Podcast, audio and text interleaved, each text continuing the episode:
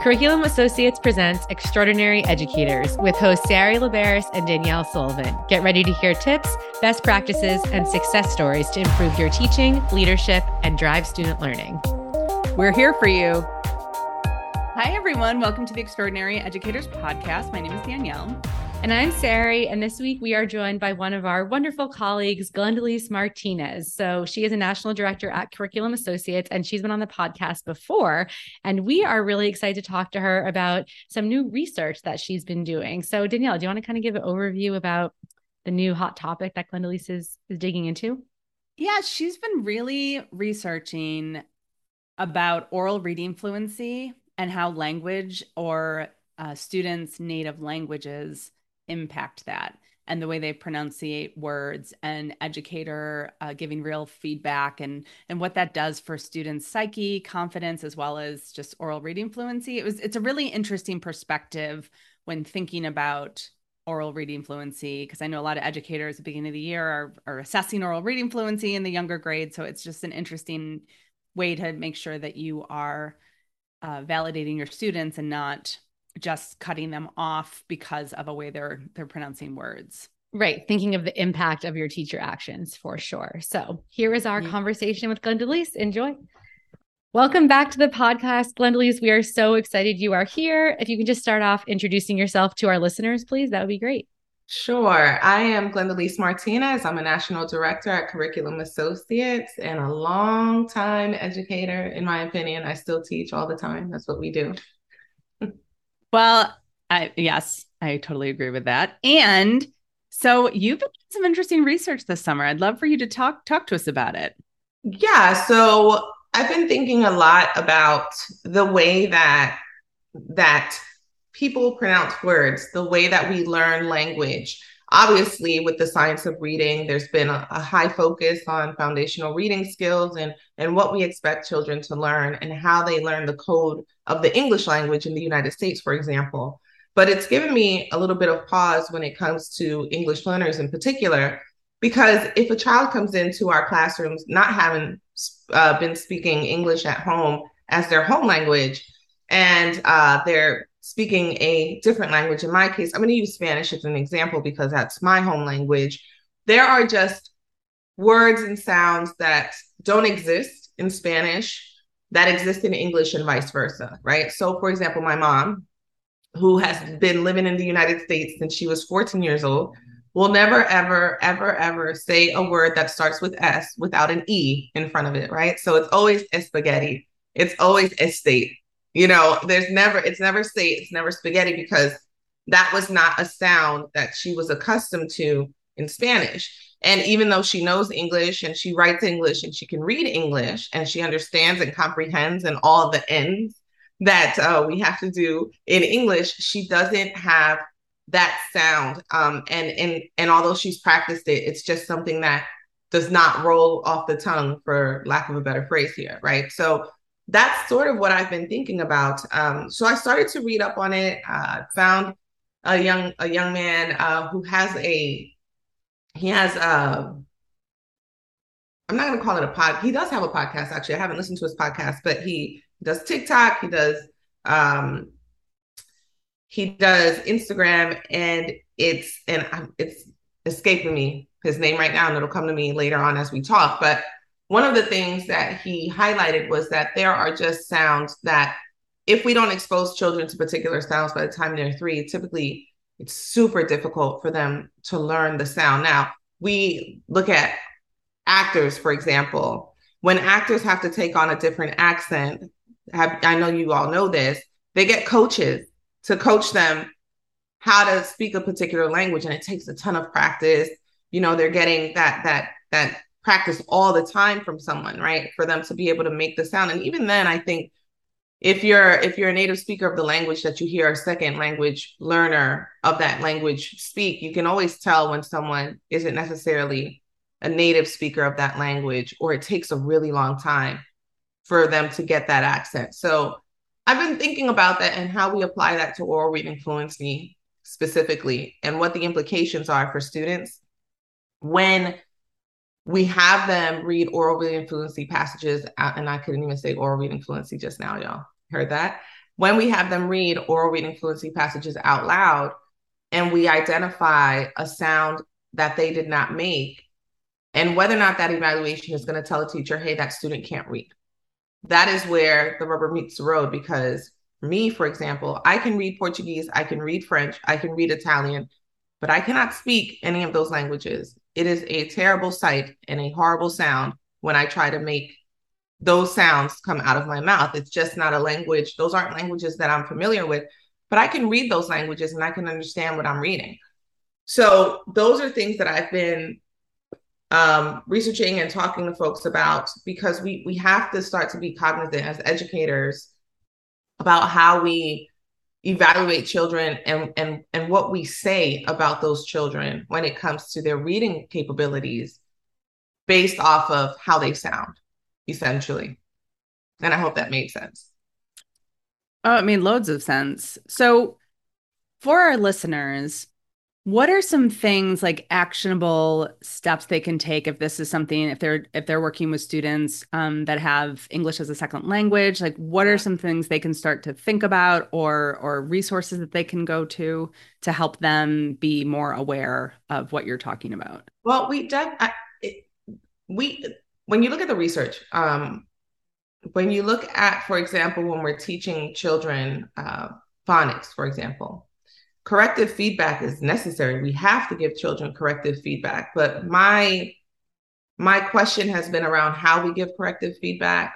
Right? Uh, I could read Dr. Anita Archer and I can read um, Lisa Delpit, and they both tell us we have to give corrective feedback when students are speaking. But how we give corrective feedback is really, really important. Uh, I would not recommend that we immediately in, in, interrupt the student as they're reading, right? So if I mispronounce something, but I'm not done with my sentence, I don't want to interrupt the child in the middle of that sentence, right? Because then we're messing with their fluency. And then if we mess with this child's fluency and we're interrupting a child's fluency, then what we're doing is creating a student who's going to end up having reading issues. Like we're creating a student who isn't able to fluently read because we're constantly interrupting their practice of reading. Now, once a child finishes a sentence, then I would say, okay, let's go back and look at did you want first, did you understand what you just read? Tell me what you just read, because I think that the other part of when we do oral reading fluency that we forget um, to ask is, did you understand? Right? We need to reinforce the notion that reading is a meaning making process for our students so that once they understand that they're supposed to make meaning from what they're reading, then we can say, all right, now you've mispronounced the word nation. Let me tell you, let's point to the word nation. Let's pronounce this word nation. If we have to decode the word nation, we can do that, right? But um, those are things that uh, that I think we need to be cognizant of because when we overcorrect students and when we interrupt students, several things happen. Like we're interrupting their process. We're not, and then when we don't ask them whether or not they understood, we're not we're not telling them, hey, you're supposed to make meaning from these things that you're reading. So then they have comprehension issues. So there are several things. I, I was talking about this at one of our conferences, and I had an educator come up to me afterward and said, Oh my gosh, this is like so basic in terms of like what we should have been doing. I'm going to go back. She said, I've been doing this, but I don't know if my teachers have been doing this. So she wanted to go back and have that conversation with their educators to make sure that students were understanding that yes, they need to be fluent, that yes, it's meaning making, but also um, that we are going to correct them when appropriate, right? Um, and that doesn't mean that I'm that I'm advocating for us to not correct students. That is not what I'm doing. I just want to make sure that that's out there so that people aren't saying, "Oh my gosh, she's crazy." I'm not. I'm just saying. I'm, what I'm what I'm advocating for is for us to be thoughtful about the way that we correct students, and also if we have students who speak a, sep- a, a different language than English at home, we have to be aware of what those sounds are in their home languages, right? So if you're a teacher in a school that has a high number of Arabic students, then you're going to know that there are just certain sounds that don't exist in Arabic or Arabic speaking students, excuse me.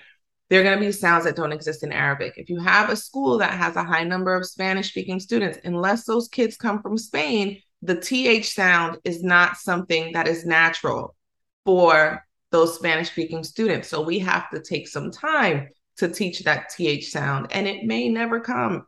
And that's something that teachers need to be okay with as long as the child understands what it is that they're reading and they've made meaning and they know how to spell those words, right? And that's, I mean, spelling is a whole other conversation. So we're not going to do that today. But those those are things that we have to keep in mind. Um, I think it's time uh, that as educators that we think about the impact of what we say to students can be long lasting for them. If we tell a child, you're amazing, they're going to say, oh, yes, I'm amazing. But if we tell a child, listen, you're not doing this well, or you're really struggling to read, that child is going to think that they're struggling to read forever. When that might not be the case, it might be that they're struggling to pronounce, which is a separate thing from reading, right? So we have to be really smart about that as educators. You just shared so much insight and best practices and practical advice. And thank you for all of that. I have so many thoughts, but I think something you just said really stood out to me is like really thinking about what's the end goal here? Like, is it for our students to sound exactly like I sound? No, it's so that they understand what they read, right? And so also just thinking about the psychology of it, like you said, if you're overcorrecting someone over and over, it's like imagine how that would feel. You know, that kid is going to totally shut down and I wouldn't blame them. Like they wouldn't probably want to read out loud after constantly being interrupted or or take a chance or or have a challenge. And so I love kind of the framework that you provided like after they read you know, telling them some something positive first, then pointing to the word, saying this is how it's pronounced. Let's try again, rather than you know immediately interrupting, jumping to them, making them do it. It's like that's that's so confusing, and so um, just really being thoughtful about how we're correcting them is is so so helpful. There's so much research, sorry, around what happens to a child when you overcorrect to a person, not just a child, but when right, you overcorrect. Right. Just imagine if you were speaking to someone and every two seconds, three seconds, they stop you. And they're like, nope, sorry, nope, nope. And what ends up happening is that in your mind, you start correcting yourself or trying to correct yourself to the point where you can't speak. Like when I'm around people, because, okay, in Dominican Republic, we speak a particular, I'm not even to call it a dialect because I don't want to call it a di- dialectical. It's Dominican Spanish. Like we speak Spanish in Dominican Republic that sounds like people from Dominican Republic. In some cases, it's not it's not your your academic Spanish. That's what I'm going to say. It's not academic Spanish. There's nothing wrong with the way that we speak Spanish, other than the fact that it's not academic, but that's how we communicate in Dominican Republic. When I get around people who speak academic Spanish, I choke up. I do because I know that I cut my S's off. I know that my R's sound like L's sometimes. It's just what I do. It's what I what I've told myself I have to do when I'm around people who speak in academic Spanish. Um, and then I'm correcting myself in my head to the point where I can't speak, which is silly. I've been speaking Spanish since I was old enough to talk, since I started, it was, you know, my first language. So um, it's just one of those things that, you know, we, we don't want to have children so afraid to speak that they they actually interrupt their learning process and that's really what happens when we when we overcorrect and yeah just just just yes for a minute right? I mean for all of it like it's just if educators we appreciate educators so much but it's just simply awareness i think is helpful. Awareness around this awareness around and even even the language that they use for a lot of academics saying you know you're smart versus we're this is a learning environment. We're all in it. We're all in it together. We're all figuring it out. Like it's just it's a it's a it's a daily just consistent practice so we appreciate you being on the podcast unfortunately that is all the time we have for today Glendalise. All right, Glendalise. So before we wrap up, we have a new segment called Ask an Extraordinary Educator where folks write in and we have a question for you to answer today. Are you ready? yes. Like awesome. All right, here we go. Hello, Extraordinary Educator Podcast. I'm loving this season and all of the interviews. Thank you. My question for you is about science of reading. This may come as a surprise since I'm a teacher, but I keep seeing this phrase over and over. And truth is, I don't really understand what it means. There are so many buzzwords in our space right now, and Google is too overwhelming. What is the science of reading? Where can I learn more without spending too much time or going down a rabbit hole? Thank you, thank you, thank you. From a teachering wondering what a buzzword really means. Man, okay, so trying to answer that question in a really easy way. First starters, I think if you want to get a really high level understanding of what the science of reading is, just Google the Reading League, and they have like three videos that are really short that you can watch um, to get a high level understanding of the science of reading. But essentially, what the science of reading is, is a return to a scientifically researched and backed approach to teaching foundational skills to students. And what that means is that we are focusing on phonics and, and phonological awareness for our students at the early grade level. So this is a really loaded question, y'all. So I'm trying to make it as simple as possible. For the past 20 years, we've focused on whole language, which means that we've given students um, words and pictures, and we've allowed for students to make inferences for from what they see to apply those to words. And then there's a lot of there has been like a lot of memorization and essentially what we call sight words and now are called high frequency words, which are the words that we see a lot in the English language that have high utility, right? So that is the way that the approach of reading happened before, where we taught these words and then eventually students would learn to read because there's like a lot of let the kids try to figure out and then we guide them into reading. When it comes to the science of reading, the approach is that we teach students letters, how letters come together to make words, which is phonics, and then how sounds and letters come together, which is phonological awareness, right? So a lot of people will say, like, phonological awareness is what we do in the dark. In other words, if I close my eyes and I heard the words, we know that the sounds that uh, we hear are going to make up a word that's phonological awareness. And then what I can see, which is the letters that we put together, that's the phonics. So um, that's essentially what the science of reading is. We're focusing on that. And then they've added this extra layer of knowledge building, which means that we take what students know um, from the world and then we we teach that and then we build on that knowledge as we teach the the science of reading or those foundational skills so that students are actually grounded in things that they know as they're learning this new code of language. Now we talk about code when it comes to computers and how we write code. Just think about code of the English language that way. Like you're you're learning a code, a, a form of communication, which is reading and speaking and listening in the English language. And I hope that was not too in the weeds. um, it's, it's great. I mean, thank you. Though it wasn't too in the weeds at all. And I think it's also important to just know that our brains aren't wired for language. Like we yeah. are more wired for mathematical concepts. So you actually really, I mean, the science of reading is really knowing that brains need to be taught how yeah. to decode and and and what you just you actually explained phonologic awareness and phonics better than I've heard it ever. So thank you for that. That's very helpful. I've had a lot of tutoring. Yeah. promise it was that was not all me i've had a lot of a lot of tutoring so. well isn't that education right like it's just kind of sharing and talking and tutoring and then getting your own understanding which is what we're talking about in the science of reading it's listening and and and coding and all of it well thank you thank you thank you we really appreciate you um, being here but what where else can they find us, Sari? What's what's the stitch? yeah, thanks again, Glendalise. We love we love chatting with you. So that is it for today's episode. You can leave us a review where you listen to podcasts as it really helps us reach more educators. Follow us on Twitter at Curriculum Assoc and on Instagram at My iReady. And if you have feedback, a topic of interest, or want to be a guest, you can email extraordinaryeducators at cainc.com. This is about you. We are here for you. So until we meet again, be you, be true, be extraordinary. The Extraordinary Educators podcast is produced by Curriculum Associates. Editing by Danielle Sullivan, social media by Atsity Hannon, guest booking by Sari Laberis, music by Mark Bernstein. This podcast is copyrighted material and intellectual property of Curriculum Associates. Be sure to follow us on Twitter at Curriculum Assoc and on Instagram at My iReady and send your emails to extraordinaryeducators at cainc.com.